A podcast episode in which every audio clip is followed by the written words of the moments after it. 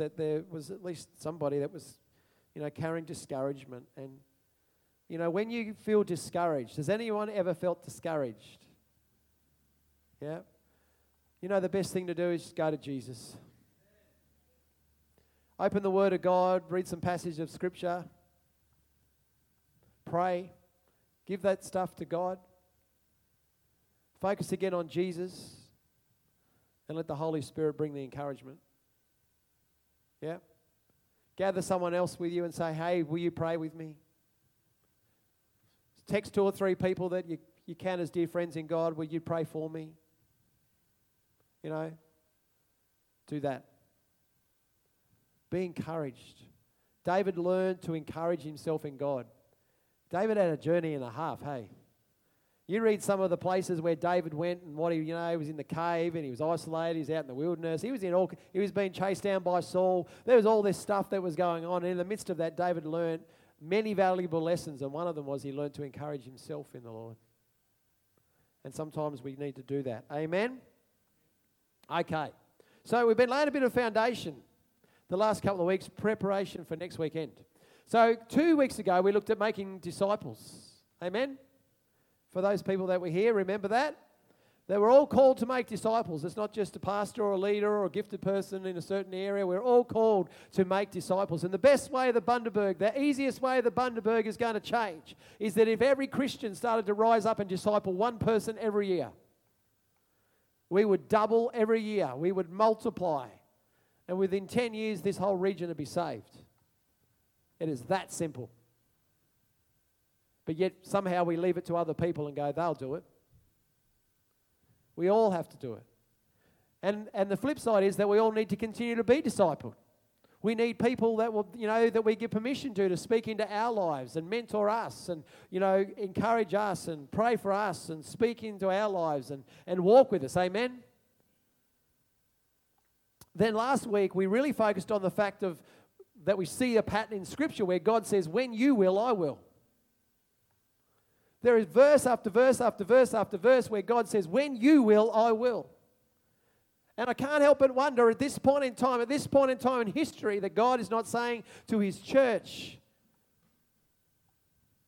When you will, I will.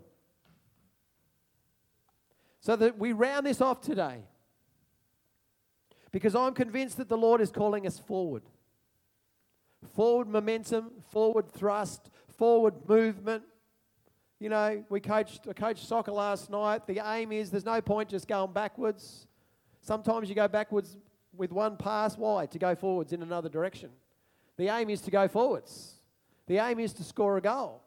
In Christianity, the aim is to go forward. The gates of hell shall not prevail. Amen? We don't go backwards, we go forwards. The gates of hell shall not prevail.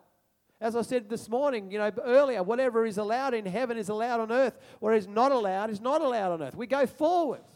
You know, we see the principle of the Israelites in the natural.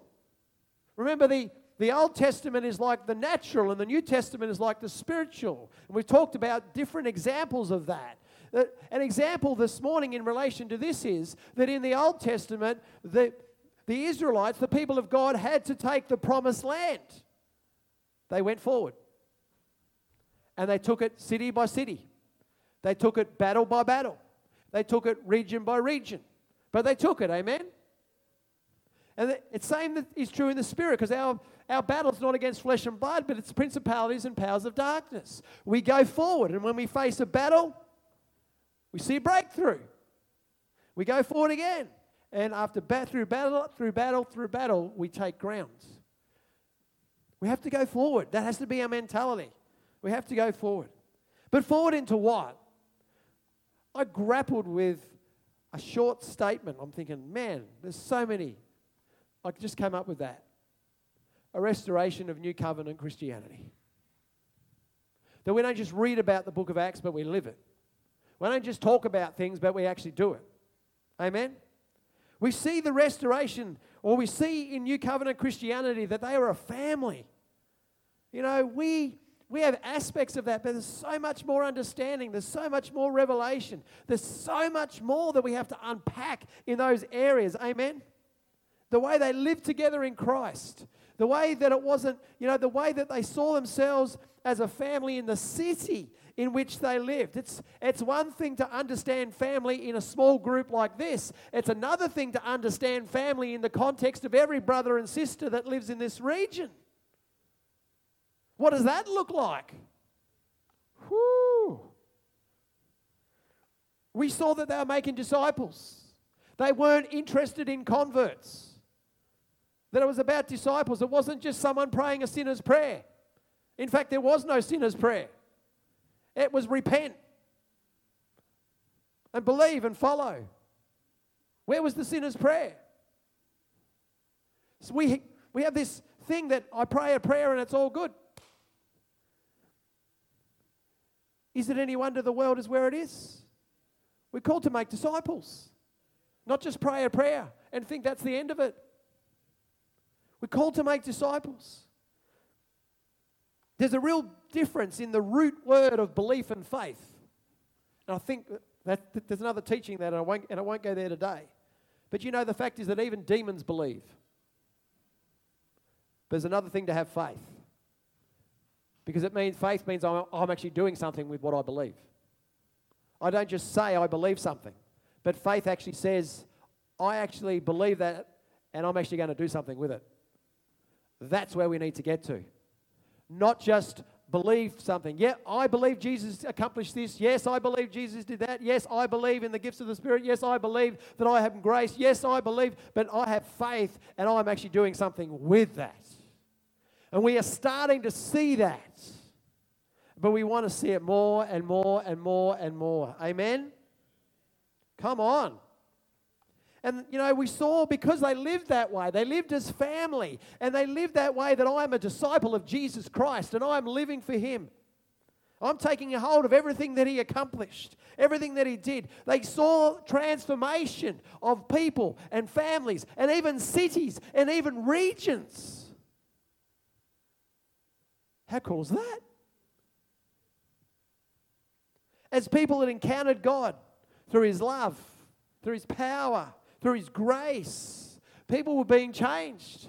I don't know about you, but one of when I was reading Acts a few weeks ago, I was just reminded that whole households were baptized. And I'm thinking, oh man, I'd love to see that.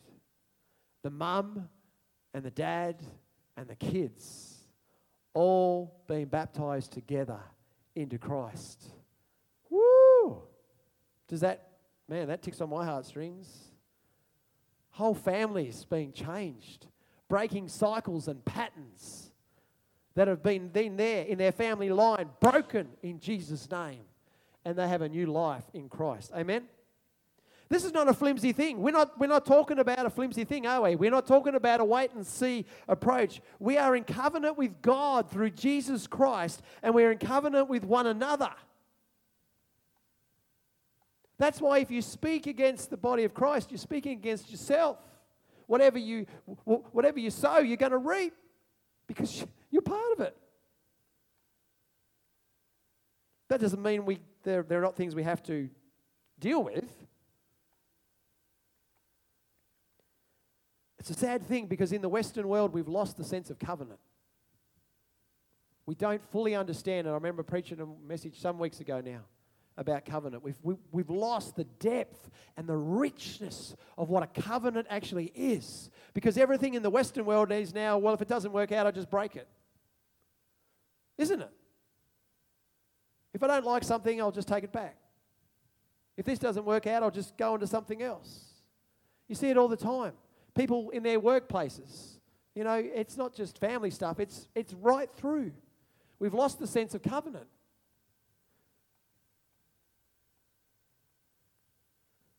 This is end times living that is seeing a preparation of the bride. Amen? The bride made herself ready. There's this movie going through Restoration Centre at the moment. Oh, it's actually more of a documentary, isn't it? Before the Wrath. How many people have seen that? It's, there's, there's, a few. there's a few copies floating around to share around. It's actually, you know, um, there's actually really good. You know, there's, for me, the main thing about the Galilean wedding and the, the way that it you know, confirms everything that we kind of knew. It just brings it all into a statement. And as Brenda said before, when I was talking to her, she said, I, I heard that teaching 30 years ago. You know, things, thing, things get buried over and things have to be restored. things have to be uncovered. They're not new, they're just old things that are being uncovered again. That's why God says, return to the ancient paths, walk in His ways. They're not new, they're just being recovered again, they're just being restored again. But this is about the preparation of the bride of Christ, but this is also about the sons of God being revealed. Amen? Someone said amen. Amen. Come on, you know me now, by now. I like a bit of. i I like a bit of you with me. Come on. Amen. Genesis. As I said last week, and for those that weren't here, I'll share it just briefly with you now. Um, amen. oh, dear. Genesis 1. Because this is this is it, hey. When you talk about, you know, oh yeah, sons of God, what does that mean? What does it look like? You know, oh yeah, Tim, I've heard you talk about that. I've talked about I've heard other people talk about that. What does it really mean? Well, you go right back to the beginning, before sin. Yeah? Back to creation. And it says, God said, Let us make man in our image. Made in the image of God. Whoa. Ponder that one. They will rule the fish of the sea, the birds of the sky, the livestock, the whole earth, and the creatures that crawl on the earth. So God created man in his own image. He created him in the image of God. He created them male and female. There's an amen. Come on. God God blessed them. He blessed them. And he said to them, this is what he said to them be fruitful. Grab a hold of this because this is what it means to be sons and daughters of God.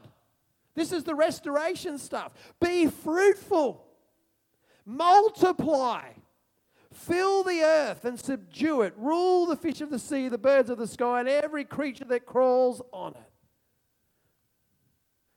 And Jesus before he left, he said, All authority has been given, every all authority in heaven and on earth has been given to me, therefore go. There is a restoration, people. A restoration, you know, that we would rule, that we would reign as God's people, just the way that we that originally that man was created in the image of God. That's not just something we're waiting for. That is something that occurs the moment that we are born again from above in Christ. Yep. Remember, you've heard me say before, it's part of our inheritance in Christ, and we've got to understand this because you get an inheritance when someone else dies, don't you? When your parents pass away, or someone in a family who doesn't have children or whatever, you get an inheritance when someone else dies. Yep. Jesus died. Your inheritance starts now. It's not just in what is to come, the glory of what is to come. I love that song, Hey, I can only imagine what it will be like. I can only imagine what it will be like. We are the ecclesia, we are the body of Christ. Yep. You hear statements all the time which is absolutely true. You know, buildings are not the church, people are the church.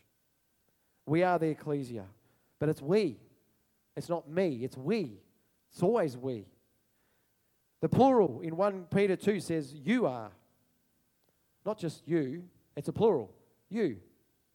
And the others, you are a chosen race. You, together, are a royal priesthood. You are a holy nation. You are a people for his possession, so that you may proclaim the praises of the one who called you out of darkness into his marvelous light. Once you were not a people. Why? Because sin was there. You were separated, not just from God, but you were separated from one another. Once you were not a people, but now you are God's people. You had not received mercy, but now you have received mercy. We were not a people. Jesus makes us the people. We are His. We are His people. We are His family. We are His nation. We are His possession. Amen. And part of the restoration of New Covenant Christianity is an understanding that as the body of Christ, that we are an apostolic people. It has meaning. There's actually a meaning here. An apostolic center. We are. The very simple, basic meaning of apostolic means sent with authority. So when they sent out Saul and Barnabas, they were sent with authority. Yeah? Jesus said in John 20, As I've been sent, so I am also sending you. And he breathed on them and he said, Receive the Spirit of God. Yep. And then in, then in Acts, in the very next part, in Acts chapter 1, which we also looked at, was it last week or the week before? Can't remember. In Acts chapter 1, we read this.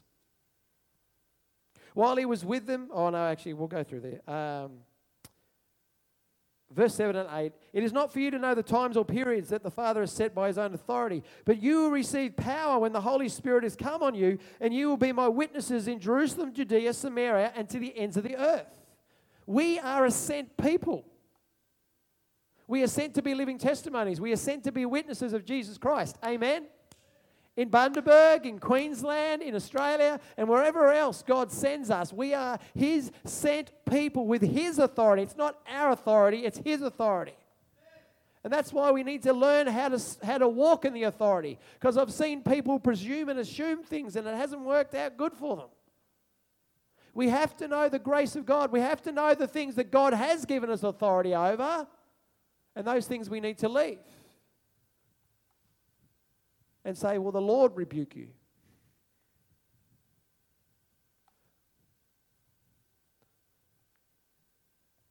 The early church understood that they were God's people. The early church understood that they were a sent people. Amen. They understood that they were an apostolic people. Amen. They understood these things. So, this is what they did they gathered around Jesus. That's what they did. Every day. They gathered in some form. Every day. They gathered around Jesus. Which, which, which reminds me of David with the Ark of the Covenant. The reason, you probably can't see it really well, but the bottom right hand picture is some people worshipping with their guitars and stuff around a campfire. It's pretty cool, isn't it? But it reminds me of how the early church gathered around Jesus in a, in a spiritual sense because he'd been taken up but they gathered around Jesus. It just reminded me this week when I was praying how David and the worshippers would gather around the ark.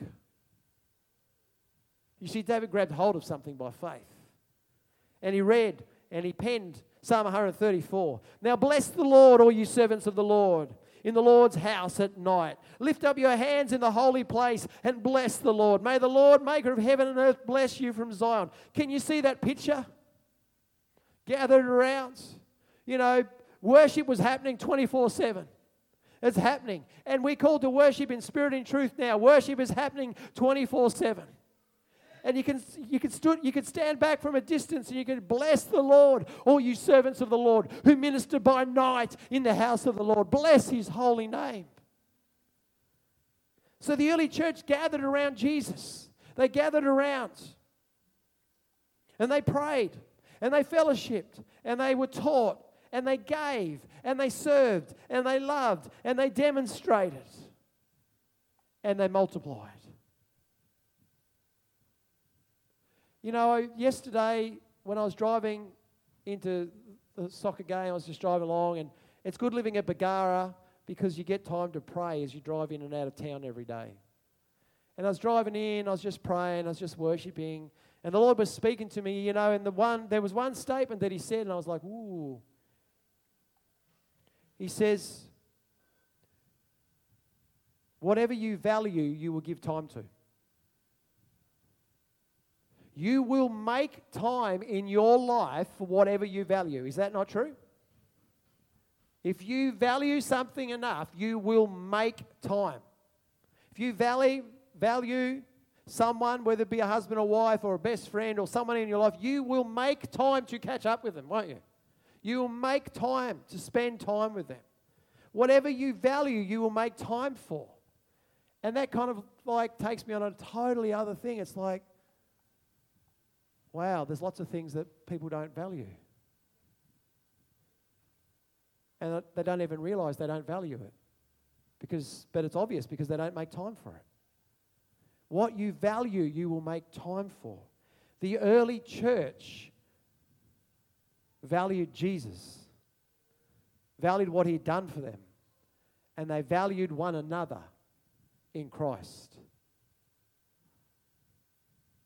Is that a fair comment? They valued it.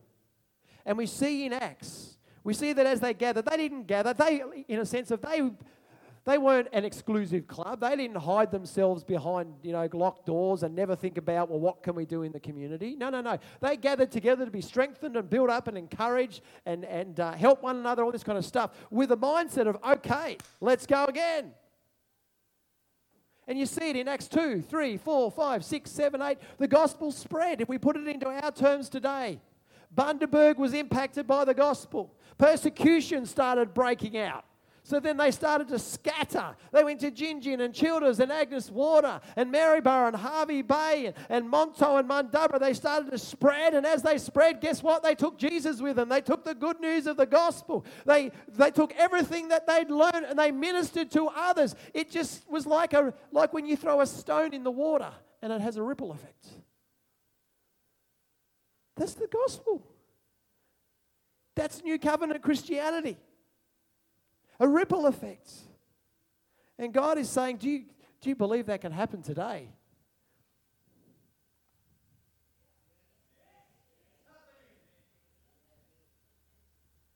I believe it. But you know what? I think Ash's word at the start was pretty cool. Because to see stuff happen, it actually takes effort, it actually takes sacrifice. Anything that's worth something takes sacrifice. Any marriage, any friendship, anything takes sacrifice. Amen. It's the same. It's the same with Jesus. That's why we see this, the display come follow me. They left everything and followed him. And he made them into a band of brothers.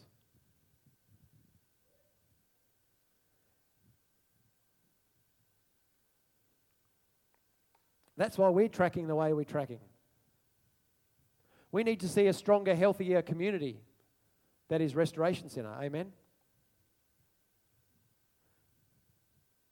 But we also need to see people equipped and further equipped and empowered and encouraged and built up and strengthened that they can minister to others seven days a week.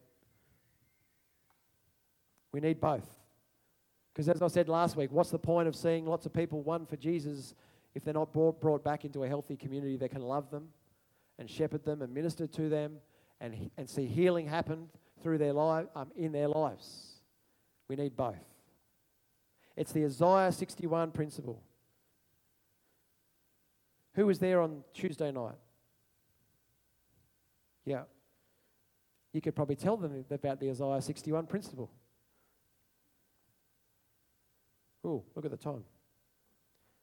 The Isaiah 61 principle is simply this The ministry of the Lord, uh, sorry, the Spirit of the Lord God is upon me because He has anointed me to preach good news to the poor. You know, we were poor. We were poor. He has sent me to heal the brokenhearted, to proclaim liberty to the captives and release and freedom to the prisoners, and to proclaim the year of the Lord's favor and the day of vengeance of our God. To comfort all who mourn, to provide for those who mourn in Zion, to give them a crown of beauty instead of ashes, oil instead of mourning, a garment of praise instead of despair. That is the ministry of Jesus, seeing people healed, spirit, soul, and body. That is an identity change. I was once this, but now I'm this in Christ. Amen? Yep. That is the ministry of Jesus that has been happening for 2,000, over 2,000 years. That is his ministry that has continued to be happening. And it happens now through his people, through his body, through his um, family, through, through the church of Jesus Christ, to see people that were, that were walking around um, being held captive, being set free in Jesus' name. People that were um, in prison being released. People that were, you know, um, carrying around um, a garment of ashes in a sense, putting a new garment of them beauty, praise, joy. There's an identity change. But then this is what he says they will be. The very people that receive that ministry the healing, the release, the freedom, the identity change they will be. Guess what? That's you.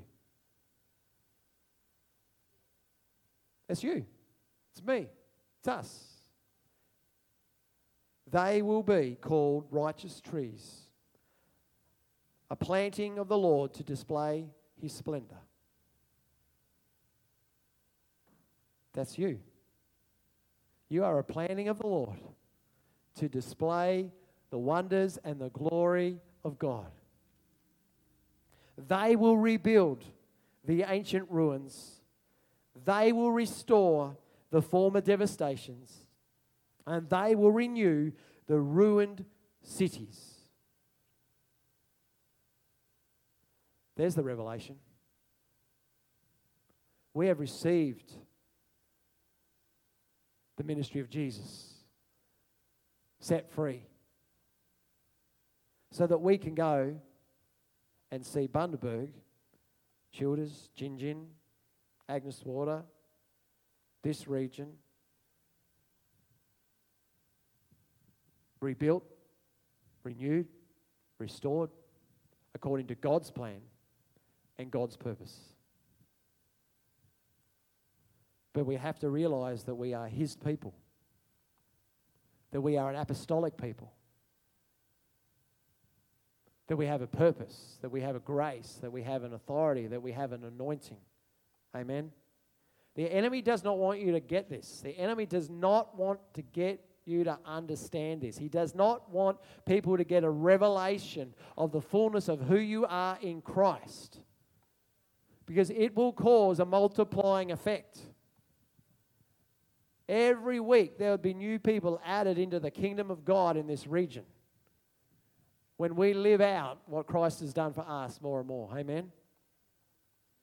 So I guess the question is this who hungers for more? Who needs Jesus more?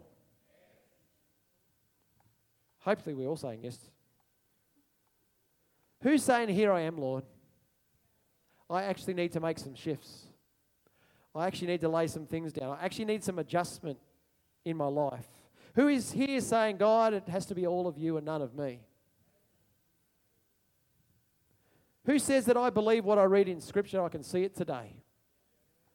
Who here believes that when we read the book of Acts, it's not just something, a, a book of history that we read on and we go, wow, that was awesome? But who here believes that we can see a restoration of New Covenant Christianity? Not just here in Restoration Centre.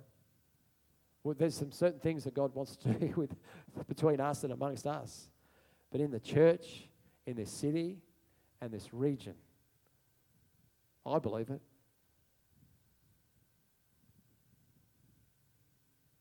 Krista, where are you? Oh, there you are. Do you want to just.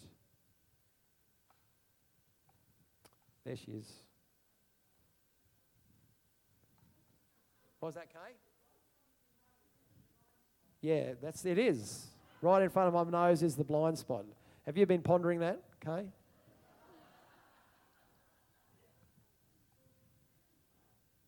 It's true, you tend to look there more, don't you? Yeah.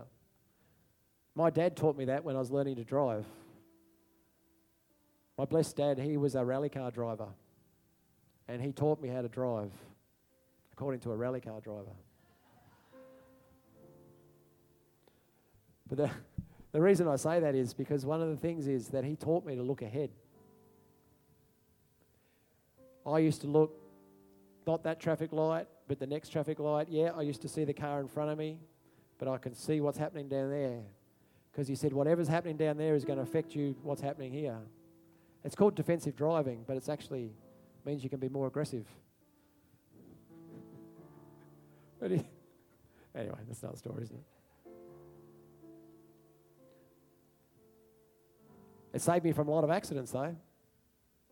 I've seen stuff coming that other people haven't seen coming. And I look ahead in the spirit. And I see whole families being saved.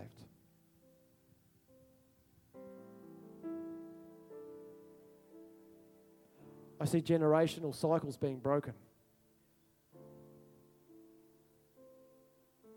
I see their joy. I see there's joy. I see there's hope in people that have been hopeless. I see marriages restored. I see families restored. I see people not, people going without, not anymore. I see people that have been trapped in addictions for so long being broken in Jesus' name. I see laughter in the streets rather than angry shouts.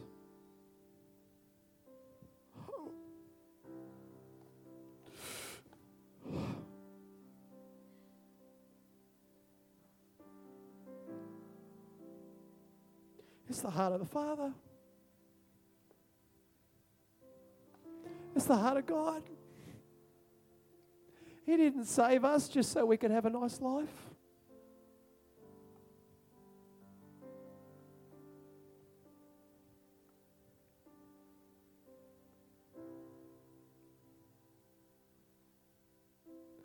He saved us by grace. We received mercy. Whilst we were still sinners, Christ died for us. He has poured out of heaven for us.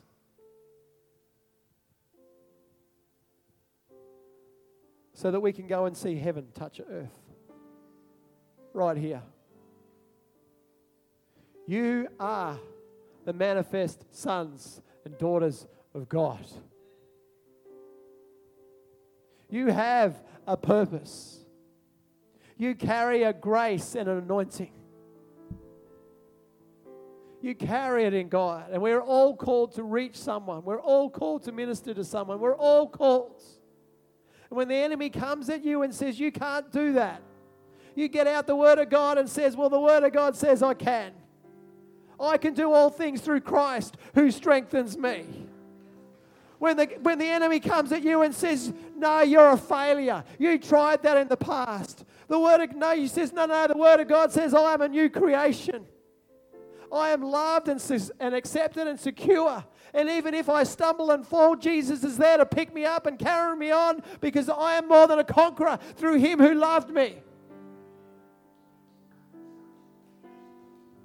We need to start to fight with it.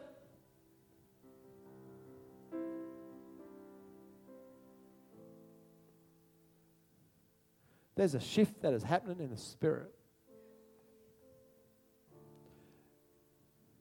Some of you will be feeling it because that's part of the grace.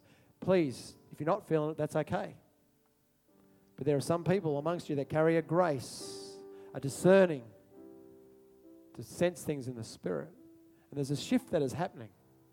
The wind of the spirit is beginning to blow, and we need to set our sail and we need to go with it. So let's just stand. Let's, there's no song to finish with, but we're going to worship. you know, worship is not a song. You can worship through a song, but worship is not a song. Did you get that? Worship is not a song, but you can worship through a song. We worship Jesus from our hearts as an expression of thanksgiving for everything He's done for us. And if there's anything today, there's already been ministry, there's always been opportunities today already. If there's something that you feel in your heart that you need to let go of, then today is the day. Be healed and restored in Jesus' name. If there's a lie that you've been believing, it's a great day to let go of that lie in Jesus' name. If there's anything that's stopping you, I sense there's fear in some people. There's some fear. If today is the day, if fear has been stopping you from stepping out into things, I, we want to see that fear broken off in Jesus' name because there is no fear in love. And Jesus loves you. Be healed and restored in Jesus' name. Lord, by your Spirit, today and tomorrow and in this moment, that we would receive healing where we need healing, restoring where we need restoring, hope where we need hope, joy where we need joy, encouragement where we need encouragement. I want to thank you for my brothers and sisters in Christ.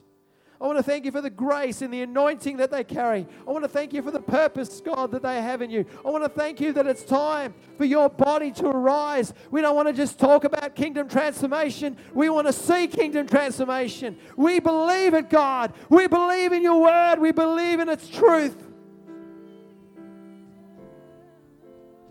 And we say, Lord, here we are. Here we are, Jesus. We worship you, Jesus. We worship you, Jesus. For there is no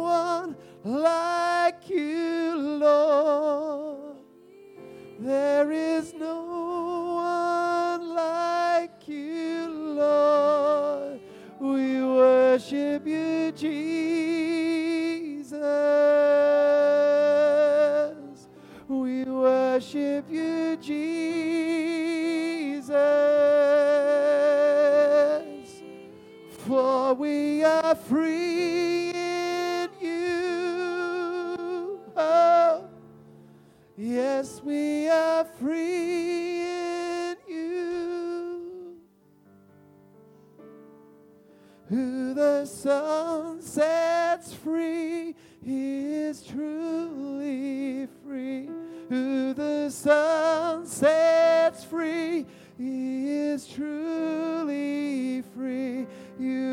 free.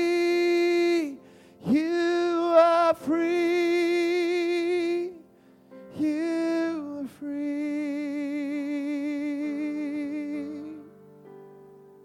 Every chain has been broken. Every captive has been set free. You are loved. Oh, you are loved. You are loved. You are loved. Today is the day I I know, not, I know it's not just about coming forward, because as I've said before, it's not just about that. But it's today we position ourselves. It's today we position ourselves for the more. It's today that we position ourselves for the next step. It's today that we position ourselves for the plans and purposes of God. Amen. So if the Lord is speaking to you, then let's we join together and we respond to Jesus today. Gayleen says she has a word that she got Friday night. Jesus. I had a vision while we were praying on Friday night, and there wasn't really an opportunity for me to actually share. And this morning, um, and then through the last couple of days, I've just been asking the Lord to make a way for me if I was to share it. And um, I've just been sitting there, and the words have been coming, and, and it confirms Tim's message this morning. What I saw was a slouch hat, an Anzac slouch hat. And I just looked at it and, and I wondered what that was about. I just asked the Lord some questions. And then I heard a bugle call. Oh. The Lord's calling an army of Anzacs, an army of spiritual Anzacs. Yeah. And he said, This is a heavenly bugle call, calling us out of our hiding places, calling us out of fear, calling us out of our comfort zone, calling us out like spiritual Anzacs to be courageous, to be tenacious, to be a sacrifice, to lay down our lives for the sake of others' freedom to endure, to run the race set before us, not looking to the right or to the left, looking straight forward, fixed with our eyes focused on Jesus, Yes. the one who is calling us. Spiritual Anzacs do not give up. There is no greater love than to lay down one's life for one's friend. For the Spirit of the Lord is upon us to see the captives set free. Yes. Because that is what the Anzacs did. They lay down their lives to see captives set free and for us then to live in freedom. We are the spiritual Anzacs. Yeah. Hear the heavenly bugle call. Amen.